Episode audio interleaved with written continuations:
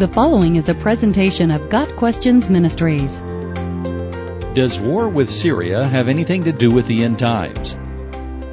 As civil war rages in Syria and other nations ponder potential involvement, some Bible teachers believe that we can see biblical end times prophecy unfolding right before our eyes.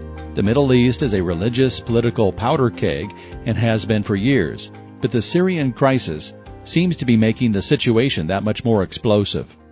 Because of Syria's proximity to Israel, Egypt's troubles, Iran's threats, and the United States ultimatums, there is talk of the end times, Armageddon, and World War III. It is true that with every passing day we draw closer to the second coming of Christ, and the prophecy of Isaiah 17 verse 1 has yet to be fulfilled, a prophecy against Damascus. See, Damascus will no longer be a city, but will become a heap of ruins. Damascus, the capital of Syria, has a long-standing reputation for being the oldest continuously occupied city in the world. It has never been without citizens or totally destroyed.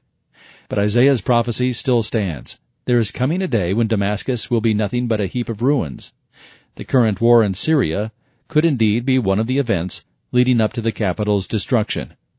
There are other verses in the Bible tethered to Isaiah 17 verse 1, but the idea of a ruinous heap suggests that not one building is left standing in Damascus. The city will no longer be a city. Some students of prophecy believe a nuclear bomb could be the means of fulfilling this prophecy. Others suggest the possibility of an earthquake. Regardless of exactly how or when it happens, two things we know for sure. God is sovereign, and His word will stand. There is much unrest in the Middle East, and the war in Syria is capturing the attention of the whole world. However, this particular conflict, even if it expands to other nations, cannot be associated with Armageddon. That battle occurs near the end of the tribulation, during the bowl judgments, as the nations of the earth gather to fight against the Lord. The war in Syria, if it is indeed part of end times prophecy, is more likely part of the birth pains described in Mark 13 verses 7 and 8. In 700 BC, Isaiah wrote of the demise of Damascus.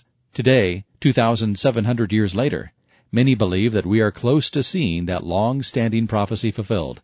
However chaotic the events of the world stage appear, we know that all things are working toward the fulfillment of God's word. The Lord Himself will come down from heaven with a loud command, with the voice of the archangel, and with the trumpet call of God. And the dead in Christ will rise first. After that, we who are still alive and are left will be caught up together with them in the clouds to meet the Lord in the air, and so we will be with the Lord forever. 1 Corinthians 4, verses 16 and 17. Are you ready for His coming? Got Questions Ministry seeks to glorify the Lord Jesus Christ by providing biblical answers to today's questions. Online at gotquestions.org.